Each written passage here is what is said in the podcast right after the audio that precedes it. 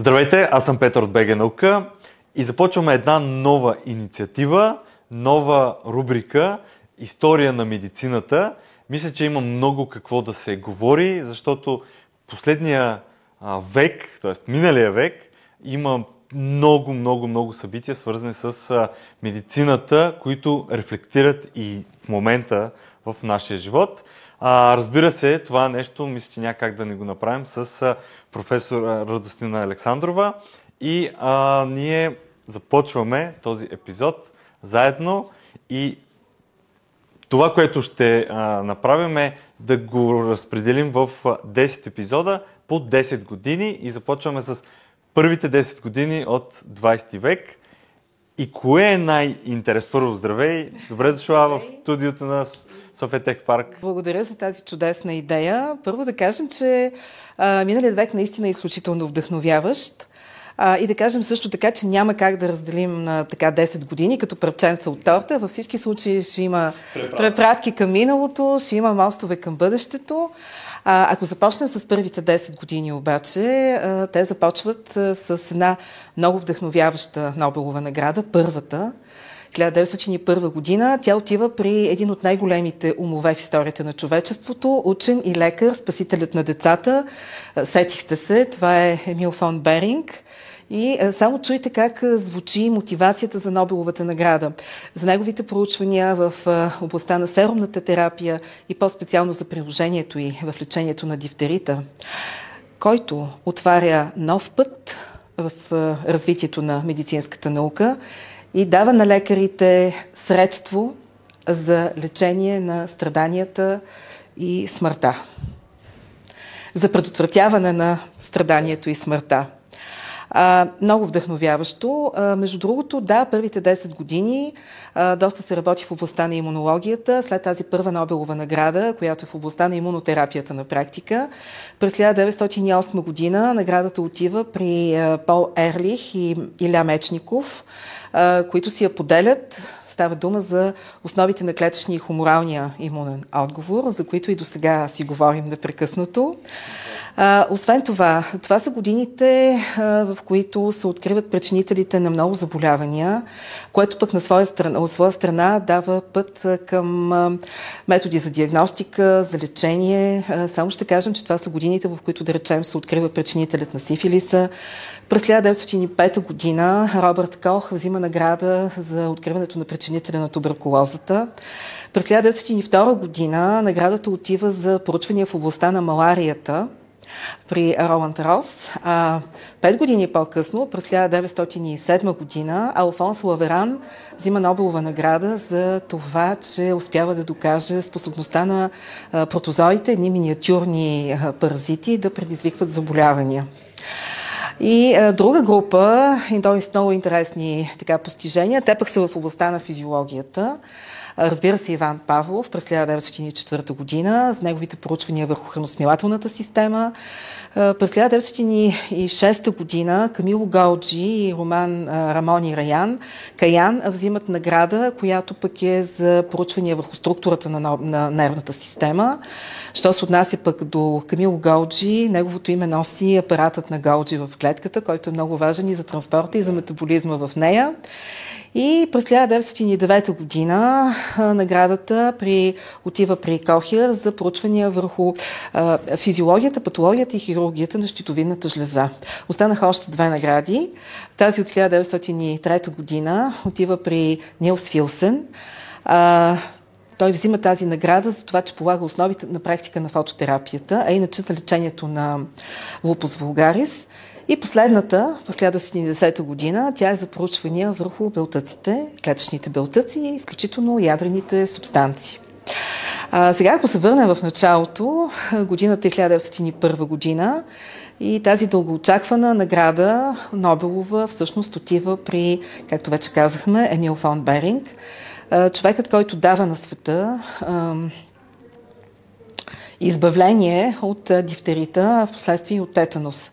А сега повечето хора, които ни слушат, нямат никаква представа, що е това дифтерит и въобще какъв е бил проблема. Слава Богу, че не, слава знаем, Богу, да. точно така, но моята майка, която е на 85+, плюс, си спомня времето, когато а, дифтерита е причинявал много сериозни проблеми и на практика в всяка къща всяка къща е имало дете, което си е отивало, тъй като не е имало лечение. Това, което прави Емил фон Беринг, и разбира се, то не се случва за един-два дни, въобще в науката има нужда от натрупване, но той дава наистина терапията с плазма и с серум. Става дума за течната съставка на кръвта, в нея ги няма клетките, в серума го нямат и кръвосъсирващите фактори, но точно там са антителата.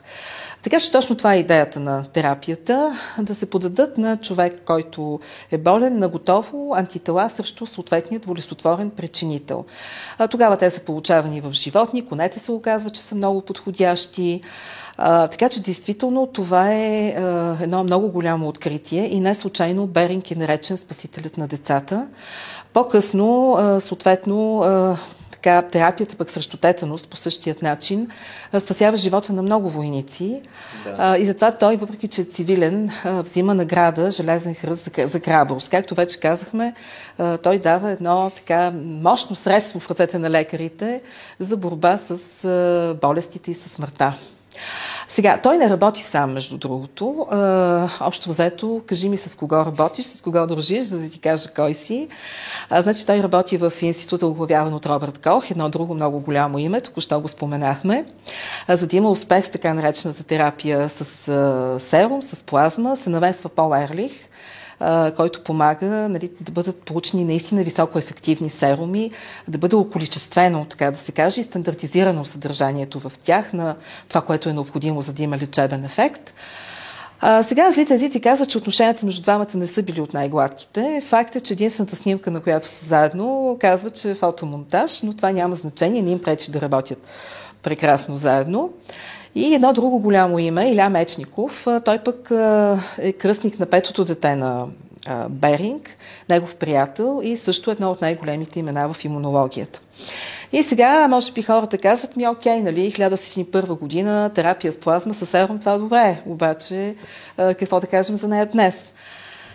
На практика това е единственото лечение, което е съществувало до появата на антибиотиците. Да. Когато се появяват антибиотиците, Още взето, тя не е забравена, но все пак минава на заден план, но никога не изчезва напълно, защото първо има съвсем нови заболявания, които възникват, или пък такива, за които няма вакцини, няма друга терапия. Разбира се, трябва веднага да кажем кой е големият недостатък на плазмата и серумите, особено когато нали, те са човешки. И той, че няма как дори от един и същи човек два пъти да се вземе един и същи серум, да. съответно плазма. Тоест, съставът е абсолютно така, няма как да бъде определен и няма как да бъде, той е много индивидуално, развива се във времето. Така че това е много голямо неизвестно. Да, но за времето си. За времето си то е абсолютно революционно и още нещо. То се усъвършенства. В последствие всъщност вече се създават имуноглобулиновите препарати, да. изолират се отделно от тези фракции от антителата, които са ни необходими. Това се прави от хора, които са вакцинирали, преболедували, от здрави доброволци. Зависи каква е целта. А, така че това е една наистина много мощна стъпка напред и да не забравяме, че, че дори срещу COVID, нали, едно от първите неща, да. които лекарите изпитаха, беше точно терапия точно. с плазма. Точно Абсолютно, така. Да. да. Което човек а, повече от 100 години е взел много. Точно да, така, да. А, да не говорим, че и моноклоналните антитела, за които ние ще си говорим по-късно в тези епизоди, но а, това, това е същото, само че антителата не са произведени а, да. от човек или от животно, нали, а са получени по биотехнологичен път.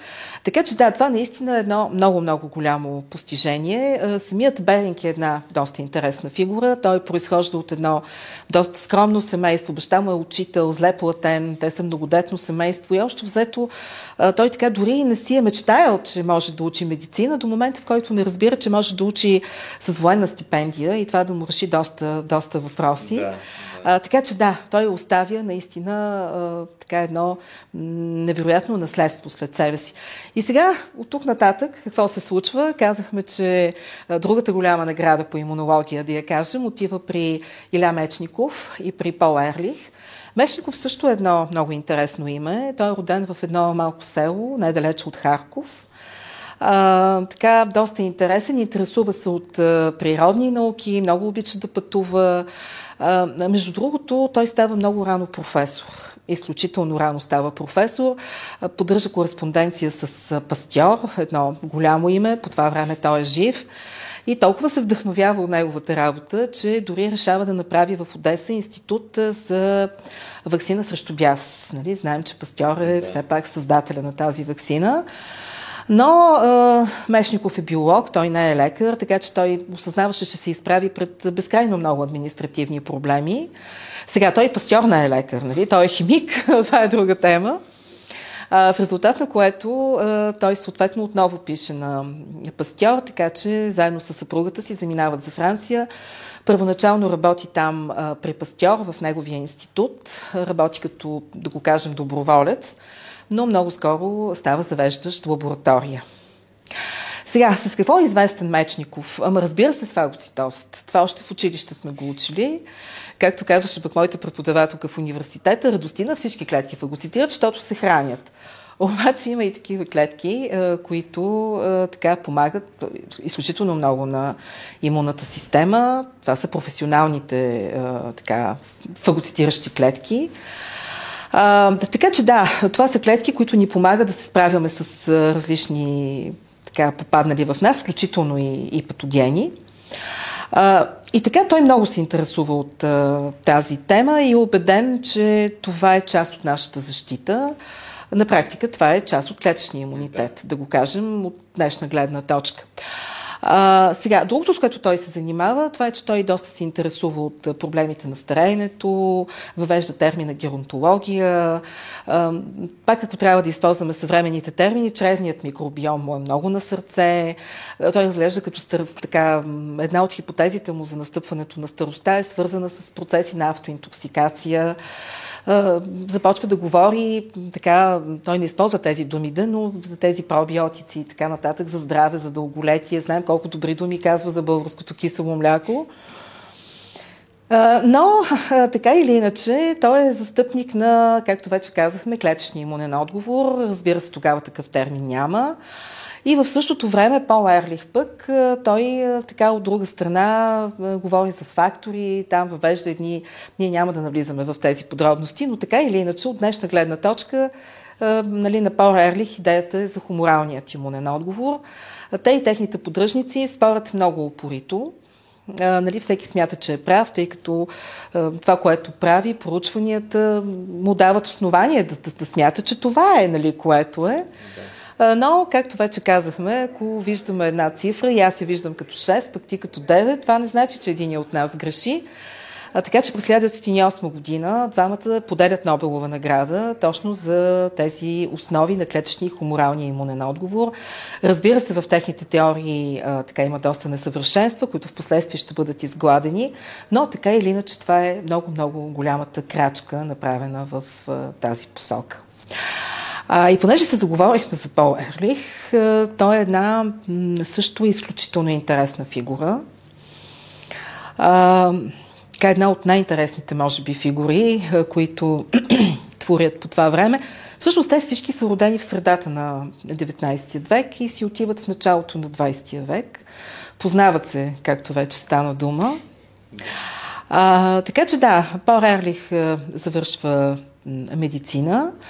И неговата дисертация, между другото, е посветена на техники за оцветяването на тъканите. Сега тук му помага много един негов роднина по майчина линия, който също е лекар, но той го въвежда в това да работи с различни химични съединения и така нататък. И между другото, това са едни от, така ако трябва въобще да му групираме приносите, така Ерлих успява да създаде така да даде доста сериозен тласък, да речем осветяване на туберкулоза. Впоследствие този метод, който той предлага, е доразвит от Сил Нилсън и това е и метода, който и сега се използва. Нали, той служи също така, това, което прави Ерлих, служи също така и като основа в последствие за оцветяването по грам, което днес използваме.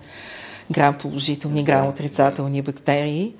А, както вече казахме, нали, неговият много голям успех е свързан определено с имунитета, с факторите, които нашата имунна система създава и които в последствие, както вече казах, са доразвити много сериозно и които му носят Нобелова награда. А, освен това, той още взето успява да разграничи различните видове кръвни клетки, така че има много сериозен принос и в хематологията. Но като че ли едно от нещата, които така представляват най-голям интерес, това е приноса му в химиотерапията. До тогава такова нещо няма. И това е доста. А, абсолютно. А значи през 1906 година той казва едни пророчески думи, които звучат горе-долу така. Ще дойде ден, в който химиците ще създават молекули, които ще унищожават болестотворните за организма агенти, но няма да засягат здравите клетки и тъкани. И той го нарича вълшебен куршум. И не просто го нарича, но и започва да го търси много упорито. И между другото, понеже казахме, че първите 10 години на миналия век, така са въобще време, в което много се работи в тази посока. Всъщност, ако трябва да се върнем по-назад, още през 1840 година, един друг учен, това е Фридрих Хенле, той казва, че инфекциозните болести, това, което ние така наричаме днес, се причиняват най-вероятно от живи микроорганизми, но това е много скандално за това време. във всеки случай има хора, които прегръщат тази идея. Един от тях е пастьор. И между другото, пастьор е имал така навика да събира на тези прослути е, френски журове и вечеринки. Така събирал хора от обществото, но правил го през деня, когато има слънце, оставил така завесите малко открехнати, така че слънчевият лъч, който се процежда и в светлината, в отрязъка светлина се виждат танцуващите във въздуха прашинки. И на този много драматичен декор той им разказвал за различни такива микроскопични същества, които може да ни разболеят, така че дамите въздишали, припадали, къде на им, къде наистина кавалерите се втурвали да ги свестяват. Въобще като цяло много връзки са възниквали и са се разваляли според мен, но така или иначе той е бил много голям поддръжник на тази теория. А, така че когато през 1900 и пета година е идентифициран причинителят на сифилиса, съответно Ерлих се втурва много така самоотвержено в търсенето на лечение. И сега, може би, хората се питате как пък точно до сифилиса опряха. Нали? Тогава е доста популярна. А, значи, сифилиса сега общо взето, това е една голяма драма. А, значи, той идва в, така в Европа. Идеята е, че идва някъде в края на 15 век, 1490 и някоя година най-вероятно от Америка. Но пък след това нали, европейските нали, мореплаватели, пътешественици, търговци, те пък го пренасят в... Да, ако щеш в Индия, в Африка, Близкия да. изток, Япония, Китай. А, значи, срещайки се с абсолютно население, което никога нали, не, не, не, така не е имало досек с а, трепонема палидум се нарича причинителката на сифилиса, значи настъпва една невероятна драма, буквално като пожар се разпространява а, това заболяване и то не подбира. Значи, дали са бедни, дали са богати, сред жертвите му има всякакви. Има да, да. Свещ, нали, кър, свещеници, кардинали, папа дори. А, между другото, това страшно много вълнува и хората на изкуството. А, немалко от тях стават жертва на тази да. болест. Но, да речем така, първо името сифилис откъде идва? Той идва пак от една такава творба, сифилис или френската болест. И в нея се разказва за един овчар, млад, който обижда Бога на Слънцето, за това, че е пратил суша. Забеля обаче Богът го чува и пък праща болестта, нали, която там сумати хора измират, включително и господаря цар на този същия овчар, както и да е. И сега, ако ви прави впечатление каква е закачката, значи това е едно това е стихотворение, писано от италиански автор и те наричат сифилиса френската болест. Във Франция я наричат неаполитанската болест. Руснаците я наричат полската болест и като цяло всеки, нали, всеки да, търси точно така, някой друг е виновен, да. А, иначе Артър Конан Дойл, нали, който ние познаваме по Шерлок Холмс, но той е доктор. И той а, по време на следването си още прави някаква курсова работа, може би, която е посветена на така осложненията на сифилиса, късния сифилис, невросифилиса, табс дорзалис. И по-късно в неговите произведения той има един разказ, медицинският документ, в който един от героите просто е с така напреднал сифилис. А, също има друга творба, третото, третото поколение. Да, понеже сифилисът може да е вроден, там точно се разказва да, за ам, страданието, когато знаеш, че може да имаш такова заболяване и може да го предадеш нали, съответно на, на потомството си. А, така че много такива. Шекспир също в някои там от пиесите му го споменал, да не говорим за Зола, нали, там, Нана. А, така че голяма драма. Даже а, а, Дюрер, той има такава дърворазба, в която има войник, който нали, очевидно има такива рани нали, по себе си. А, има един момент, в който сифилиса се разглежда като наказание нали, за греховете и така нататък. Така или иначе, драмата наистина е огромна. Да. И е, какво е било лечението, между другото? Значи е, с живак. Живак, живашни соли. И от тогава идва изразът една нощ с Венера, но после цял живот с Меркурий. Нали? Да. А, между другото, дори са произвеждали шоколад а, с малки количества живак вътре, като идеята е било неверните съпрузи, очевидно заразени, да дават на жена си по този начин, на съпругата си, така да й дават лечение, нали, без тя да знае за какво става дума. А така че сифилис е един наистина много, много голям проблем и а, така, и а, Пол Ерли се втурва много така самоотвержено. А между другото, той е известен с това, че е бил изключително прецизен в а, своите експерименти. Значи той е повтарял и е повтарял и е повтарял. И през 1910 година се появява Салвазана. Салвързана, това е едно съединение, което съдържа арсен. Много страшно звучи, но не е било чак толкова драматично. Но за да стигне до него, той изследва повече от 300 съединения. Повече от 300. И между другото много му помага един от неговите сътрудници, който е Хата се казва, той е с японско име. Нали, Ерлих чува, че той е успял да предизвика Сивилис в заек и му предлага да изпробват Салвързана. Резултатите са прекрасни. Но, както вече казах, Ерлих е бил много прецизен, така че той настоява още и още. И тук има така едно нещо, което много ме впечатли, и то е, че една фирма, с която той работи, която очевидно така си прави, има желание да продава Салвързан, значи тя предлага 65 000 безплатни така, дози на лекари в цял свят просто за да са сигурни. Да. Нали, да, това, това много ме впечатли. Да се тества един да, вид. един вид, точно така. Да. да. И между другото, това е най-продаваното лекарство, между другото. Ами то е най-продаваното. То не е доста е популярно е било болестта. Абсолютно, да, точно така. И а, до значи, 28 година Флеминг открива пеницилина и 43-та година е доказано, че пеницилина е лекарството, което лекува сифилис и до момента е така. Да. А, така че да, това е един невероятен, а, така, невероятен скок и принос, общо взето. А, сега, самия, за самия Ерлих, между другото, а, казват, че понеже винаги има клюки, даже и в науката. Нали, примерно.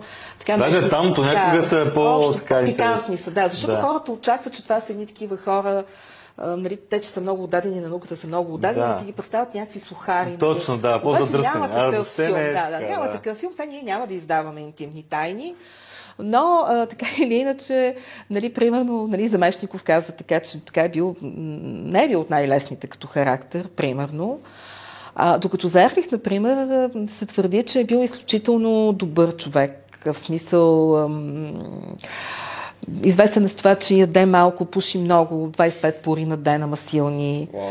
Да, и още взето с... Тя е една от секретарките му, между другото, издава биография за него. А, сега не знам доколко е била повлияна от цялата история, но така го описва като наистина една много впечатляваща, впечатляваща фигура. А, и така, с Алвързана и с Сифилиса. Между другото, Ерлих оглавява много институти. Не знам как се е справил. Според мен и с един е много. На няколко как, нали? Това нямам никаква идея. А, стигаме обаче до Робърт Кох. Както вече казах, той а, така вика в института си а, съответно и Емил фон Беринг, и там и Ерлих. И защо в един момент те са заедно всичките. Робърт Кох също е едно много голямо име. Между другото, той е син на минен инженер и на 5 годинки може би не са имали много време да го гледат какво прави в, и какво се занимава, тъй като той успява сам да се така научи да чете с отвестниците. Така че още от много малък дава заявка за един блестящ интелект. Три години учи естествени науки, но той иска да стане лекар, така че в крайна сметка завършва медицина. А, общо заето започва своята така научна практика. Той е разпределен като лекар в една област. Там няма кой знае какво да се случи. Така че той превръща част от дома си в лаборатория. Тя е много бедно, така, скромно оборудване. Има микроскоп, има това, което ние го наричаме микротом. Това е един уред, който може да нарязва тъканите на много-много тънки срези. А, нещо, което ние наричаме инкубатор. Той и тази, и тази сграда се нарича инкубатор, нали? Но става да, дума, че... Да, става дума за така, едно устройство, което поддържа някаква постоянна температура Жена му доста го подкрепя в цялото това начинание, защото все пак да си имаш вкъщи лаборатория, да, това да. не е толкова просто. И между другото, той е бил ученик точно на този Фридия Хеле, за който казахме, че така подхвърля, не идея, това е неговата концепция, нали? че, тези заболя... че една част от заболяванията, инфекциозните, както днес ги наричаме, се причиняват от живи микроорганизми. Така че Робърт Ков е много запленен от тази идея. Той работи в неговия кръжок, още като студент. и първото, между другото, голямо откритие, което показва на света, че се е появил един нов, невероятен ум, той е върху антракс. И той го прави точно в този дом. И само си представям това вкъщи да си внесеш антракс. Значи в наши дни мисля, че това не е позволено дори. Обаче по това време а, и така, значи всъщност какво прави той? Значи, ако ние се опитаме по някакъв начин да систематизираме неговите а, успехи, тъй като да, той взима Нобелова награда за откритието на туберкулозния причинител през 1905 година, но това далеч не е единственото, което е направил. А, те са няколко. Значи, първото нещо, което е, това е наистина а, много голям принос в развитието на техниките за изследване на бактериите. И това го прави вкъщи? Ами поне вкъщи започва, между другото. И дори когато става известен, тъй като той става известен още с, първата, с първия си с първото си съобщение през 1877 година, т.е. За, за антракса, както вече казахме. Но дори след това още няколко години той продължава там да си се занимава. Нали, в последствие той става великият Робърт Кох, става директор на институти и така нататък, но започва в къщи, да, в един четири стаен апартамент. А, така че първо, да, първо по отношение на бактериите, нали, това а, той да може да ги, да, да ги култивира, за да може да ги изучава. Значи първо микроскопията, значи той развива много техниката за боравене с микроскоп, нали, така че той да може да му служи този уред по най-добрия начин. Второ, той е първия, който започва да прави фотографии на това, което наблюдава, микрофотографии и той ни оставя първата така фотография на антраксния причинител, нали, бацилус антрацис, нали.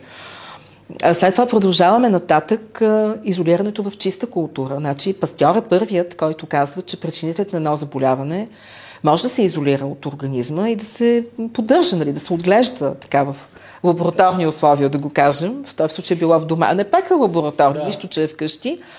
Но Робърт Кох е този, който наистина успява да получи така наречената чиста култура. И сега, ако хората се чудят каква е чиста култура, Значи това е наистина една бактериална клетка, в случая причинител на някакво заболяване и само нейните потомци. Нали? Това е.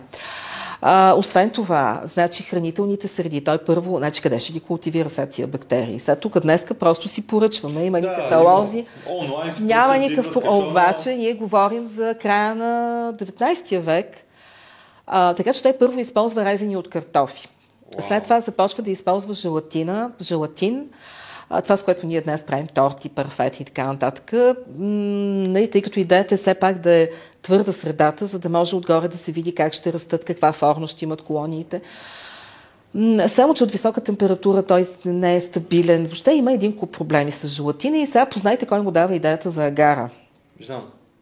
Не, жената на един негов, на един негов асистент му дава тази идея.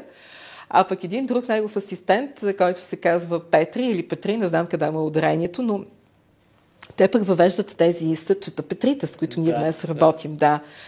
И между другото, а, нали, това така във времето се развива, нали, за да може той все пак да ги постигне тези неща, защото той работи първо с антрак. Ще кажем там какво е направил. Туберкулоза, холера, така.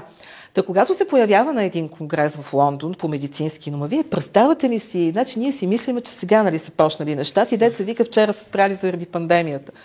Обаче той през 1881 година на Конгреса по медицински науки в Лондон, не знам кой поред е бил, той отива, сега тогава не е имало PowerPoint, диапозитиви и така нататък, ти директно си отиваш очевидно с... Дали, той отива и демонстрира да. петритата среди. И лично пастьор отива и му казва, браво, вие много сте напреднали. Аз много се впечатлих. Значи, 1881 година, ние сме три години след някои събития в нашата история. Да. разбирате ли хората какво правят по това време? Да, ние тъкмо сме се освободили, Абсолютно. а хората какви медицински открития. Да. да. Така че това е, нали, това е подготовката. След което антракса. Значи, не той е открил самият, нали, самият бацилус антрацис, но той, значи първо той изучава неговата структура. А второто нещо, което е жизнения му цикъл. Той доказва, че тези бактерии могат да образуват спори, но те затова се наричат бацилус антрацис. Mm. Нали? Ние бацили наричаме тези, които образуват да, спори. Да. И сега хората ще кажат, ами това пък сега защо е толкова важно? Ами защото когато условията са неблагоприятно, неблагоприятни, тези бактерии просто изпадат в едно такова състояние, той ги нарича спящи спори. И те в него, тъй като не метаболизират, нищо не се случва, могат да просъществуват десетки години, като запазват способността си обаче, когато са благоприятни условията, да оживеят, да се превърнат в така наречените вегетативни форми и да предизвикат заболяване. Така че той това нещо го описва. А иначе хората в реалния живот, още взето това, което са знаели е, че там, където са починали погребани, починали животни от антракс, от синя да. пъпка, както често са го наричали, това е една от формите, това са били така наречените прокълнати полета. В смисъл такъв, че там се е знаело, че винаги така като отидеш, може да, да си донесе така, да, да. да, да някаква болест, нали, да те споходи после.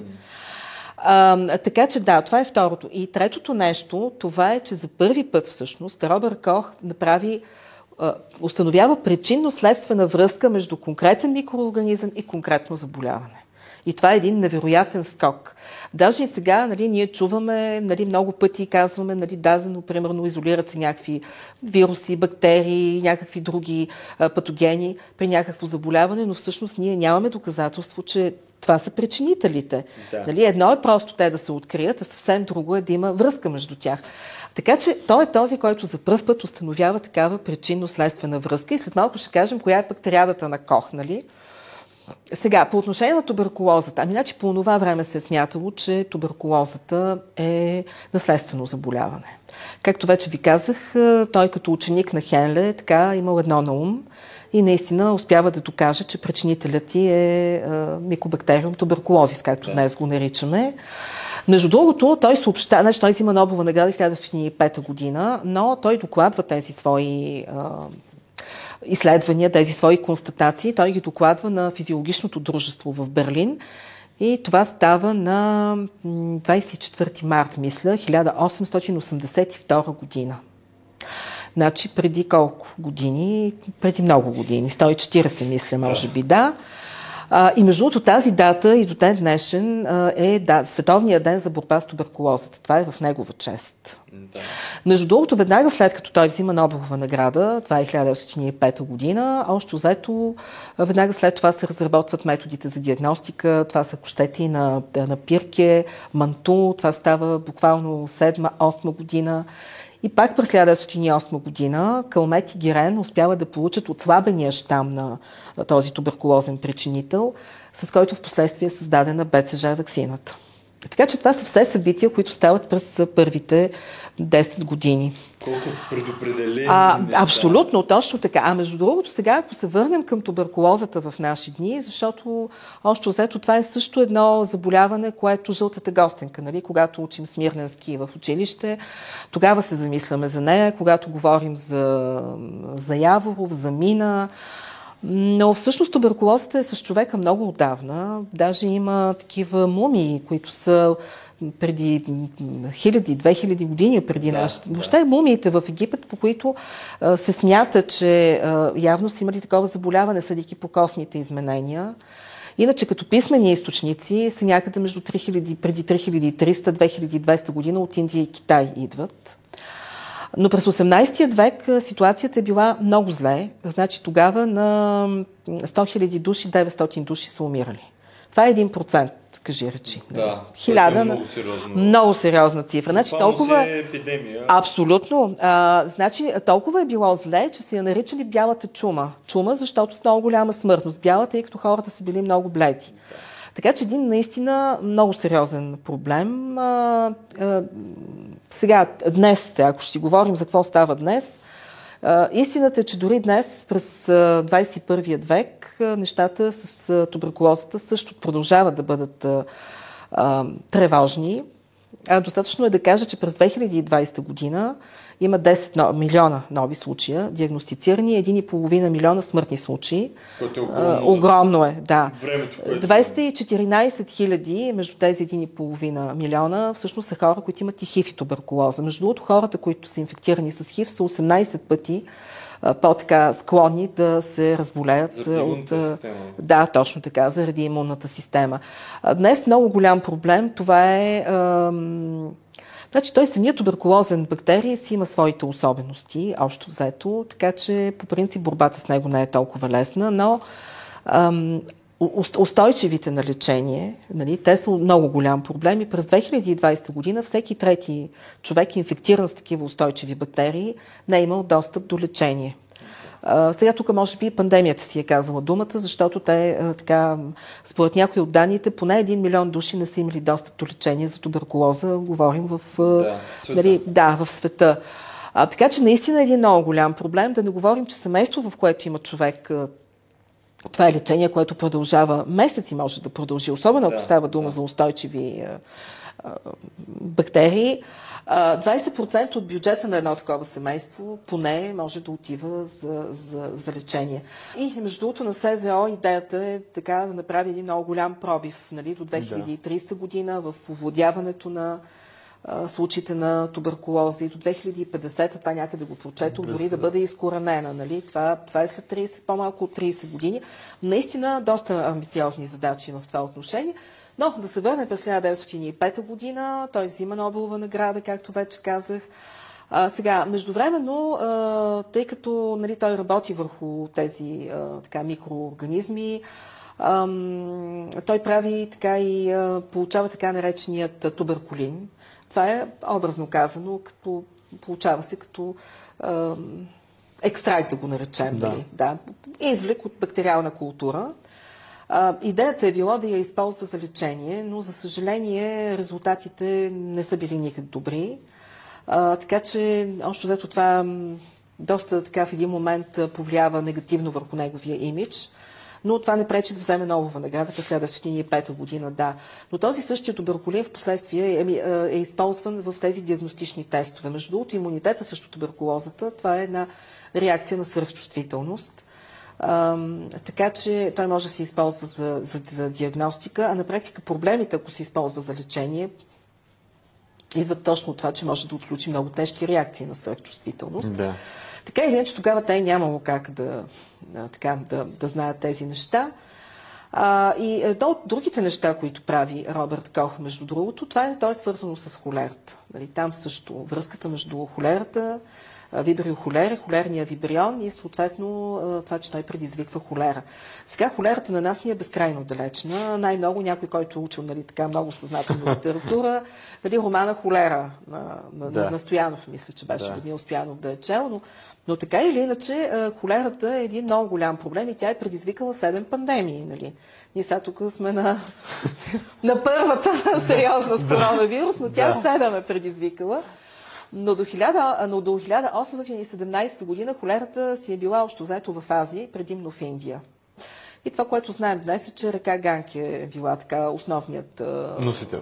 Да, защото холерата тя се предава чрез мръсна храна, вода, ръце, общо взето... А и начина на живот. Да, и общо взето, но това е едно много драматично заболяване, значи при тежки форми може за няколко часа да настъпи смъртта.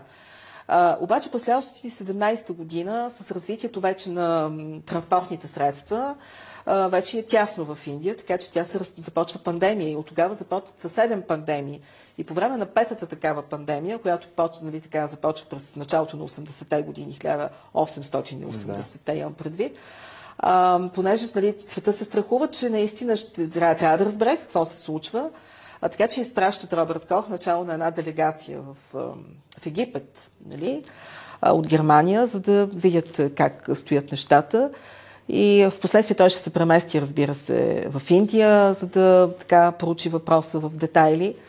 И това, което той прави там, е абсолютно същият научен подход. Значи той отопсира почти 100 души, които са починали от а, холера, а, открива в тях а, въпросните бактерии.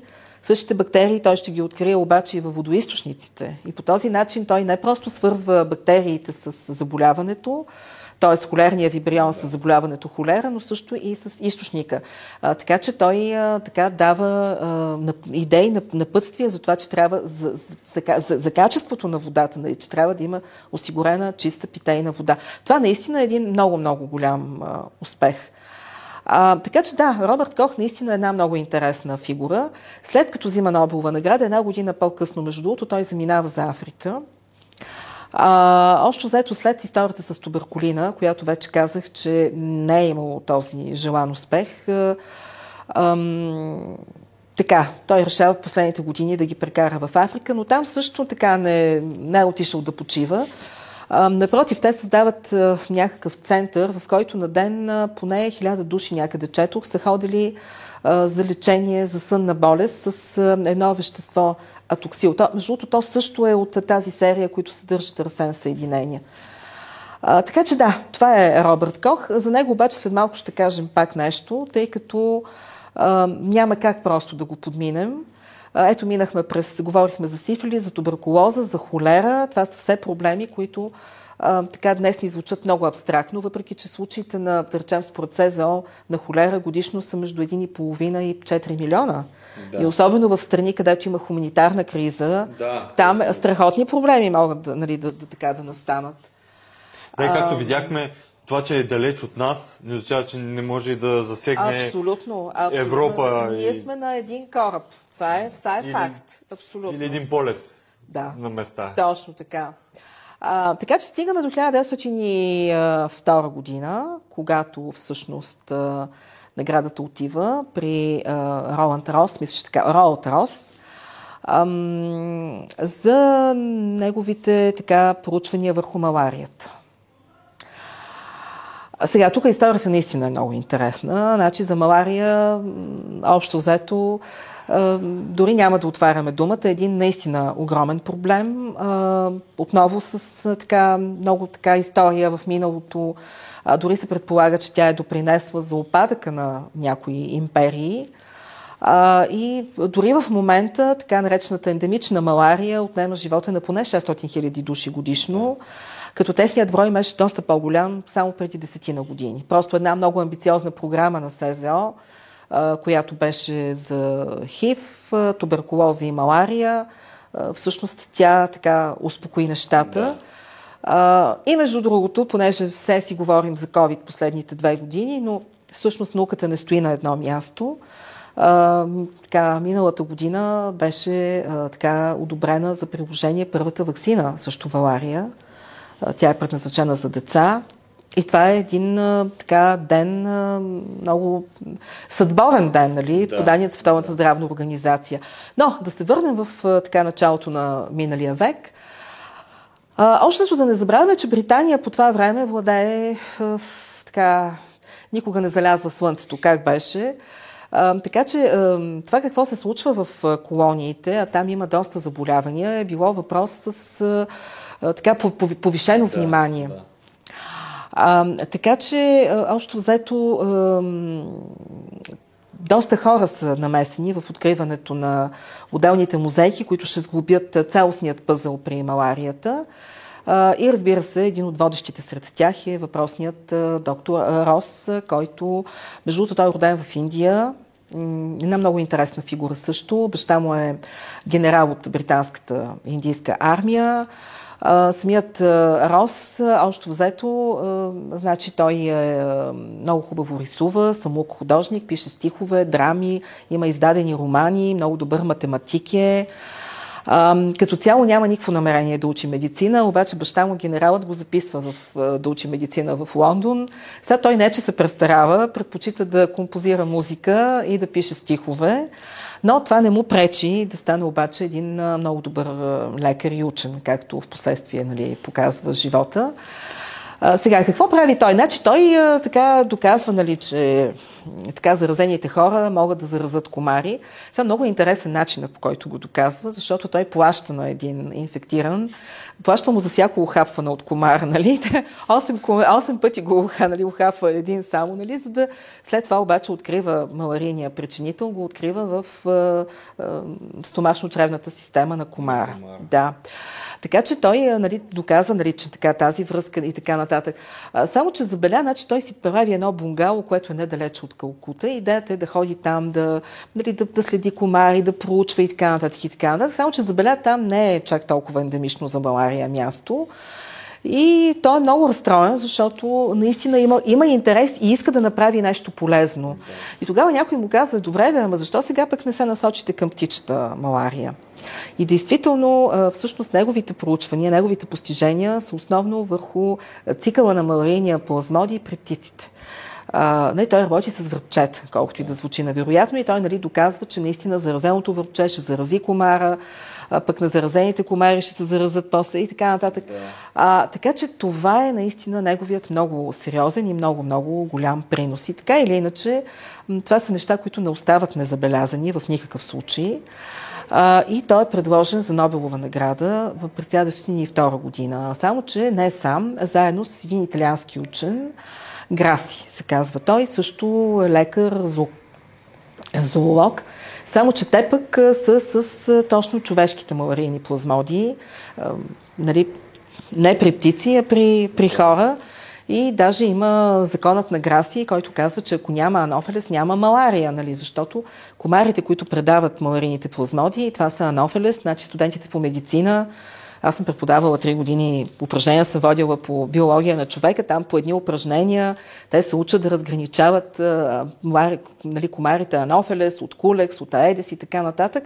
Не, дали, не, че може да кажеш дали е заразен или не, но поне кой е вид, нали, вида комар.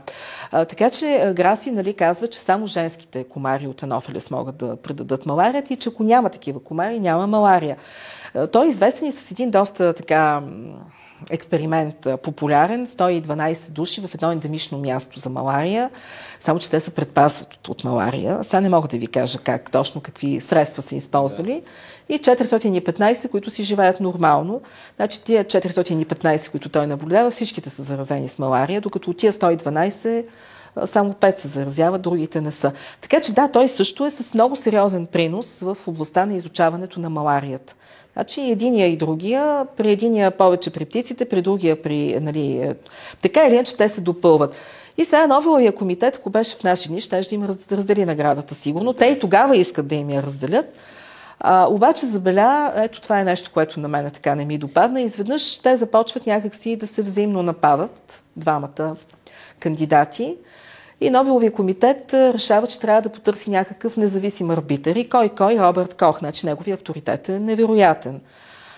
Само, че Робърт Кох забеля с доктора Рос преди години са имали някаква съвместна дейност. Така всичко се е развило окей, докато Граси преди години пък го е критикувал Кох там за някакви негови проучвания върху маларията. И сега какво и как се случва, нали, никой не може да каже, никой няма как да надникне в душата човешка. Но доктор Кох залага целия си авторитет, нали, за да така насочи наградата към Рос и съответно да я отклони от Граси. И до ден днешен има спорове по този въпрос. Италианците... Да, това, това е положението, но Другото, което за доктор Рос така ми се иска да кажа, това е, нали, казахме там, че бил художник, поет, писател, но, между другото, понеже сега много хора питат какво правят математиците в биологията, значи той е бил математик и той прави математически модели, за да изучи епидемиологията на маларията. Нали? И другото, което е, че той издава книги точно за предпазване от малария. Нали? Тоест, наистина има много сериозни постижения. Та така. Така че, ето ви една доста пъстра картина, за да стигнем до така, може би, един също, е, една личност, която с мен лично много ме впечатлява. Това е Нилс Филсен, така му е името. Ам, той също е лекар, роден е през 1860 година и умира през 1904 година, т.е. той живее само 44 години. А на всичкото отгоре, а, понеже страда от а, една болест, а, това е една болест на обмяната, на Ниман пик се казва, т.е. при нея липсва един ензим, хората не могат да разграждат а, а, определена реакция не може да се осъществи, се натрупват липиди в лизозомите, в клетката. Така или иначе, това е едно много сериозно заболяване. В крайна сметка той остава инвалид и в последните години ги прекарва в инвалидна количка. Нали, разраства се съединителна тъка на черен дроб, на сърце, на слезка и така нататък. А, но мен това, което най-много ме впечатли, е, че този човек а, иска да направи нещо полезно. А, той завършва медицина в а, Копенхаген. А, той също много млад е избран за професор по анатомия, но се отказва много бързо, защото иска да има време да, да се занимава с наука. И се издържа като дава уроци, много скромни доходи, някакви уроци дава, частни. А, какво е неговото откритие? Значи той самият казва, че болестта е оказала влияние върху неговото откритие, той е страдал от анемия и така нататък. И тъй като това е една северна страна, и техният дом е бил със северно изложение, в един момент той си казва дали пък Слънцето не може да помогне в тези случаи. Така започва едни много сериозни проучвания върху Слънцето въобще светлината, коя точно светлина и така нататък. Той така разработва едни подходи за лечение, ако щете на едра шарка, ако щете на лупус вулгарис. Значи лупус вулгарис това е, е кожна туберкулоза. И той взима точно за това, за това приложение при лупус вулгарис, взима тази Нобелова награда. Сега да не забравяме, разбира се, че светлината има и бактерицидно действие, може да има и общ стимулиращ ефект върху тъканите. Значи той е зле, така че дори не, не успява да отиде на колкото и да е близо Дания до Швеция, дори не успява да отида на церемонията по наградите. А, междувременно обаче в а, Копенхаген е направен институт с дарения. Двама негови така, приятели, мисля, че поне единият нали, му е приятел, сериозен, влагат пари, за да се направи такъв институт, да се прилагат тези подходи за, за лечение. А, когато той взима своята Нобелова награда, също част от средствата ги влага в съответно в този институт. И той си отива една година след това, на 44 години, но за този така кратък живот сравнително, наистина е успял да постигне доста впечатляващи неща, тъй като на практика това е началото на, на фототерапията, така да го кажем. Така имаше един период в началото на нашия век, когато аз така и, нали, и колеги се занимавахме с фотодинамична терапия. Така че тогава попаднах под а, магията на, на светлината и какво може тя да направи. А, така че да, това са първите 10 години, съвсем накратко, а, събрани. Накрая обаче да не забравим и още едно събитие. То се случва в а, самият край на този период, 1909-1910 година. А, доктор Пейтън Раус. Доктор Пейтън Раус който е първият доказал връзката между вируси от една страна и рак от друга. А, значи той ще вземе Нобелова награда едва през 1966 година. Слава Богу, той е все още жив да я получи. А, а иначе става дума за а, така един тумор при кокошките, сарком. И това, което той прави, е, че той взима от а, кокошката тумора, раздробява го, а, стрива го с, с пясък, след което го прекарва през едно сито, което ще задържи клетките, така че ще изтече само, както ние наричаме, безклетъчна течност ще остане. И с нея, ако е инжектирана друга кокошка, ще се развие на това място на инжектирането. Да, тумор и това може да се повтаря. А, така че той така установява, че причинителя е вирус и този вирус ночи името саркомен вирус на Раус. А, значи ние работим с такива тумори, на, предизвикани с ръковния вирус на Раус. Сега, ако трябва да бъдем абсолютно точни, трябва да кажем, че преди доктор Пейтън Раус имало други изследователи, които са доказвали, че вирус може да причини а, такива злокачествени заболявания, но в случая става дума за левкемия. И тъй като по това време левкемията не е била смятана за раково заболяване, още взето за това и а, тази връзка не е била установена. Трябва е да се появи връзка между вирус и солиден тумор, както го наричаме, нали, за да може да, да се направи тази връзка. А, така че, за да може все пак хората да осъзнаят колко важно е това, А, само ще кажа, че е трябвало да минат наистина десетилетия. Тогава все още никой, нали, явно. Било е любопитно, има публикация, но до тук. Да. А, и вижте кога получава Нобелова награда. На практика половин век по-късно, да, кажи речи. Което е доста време. Точно така, повече от половин повече. век.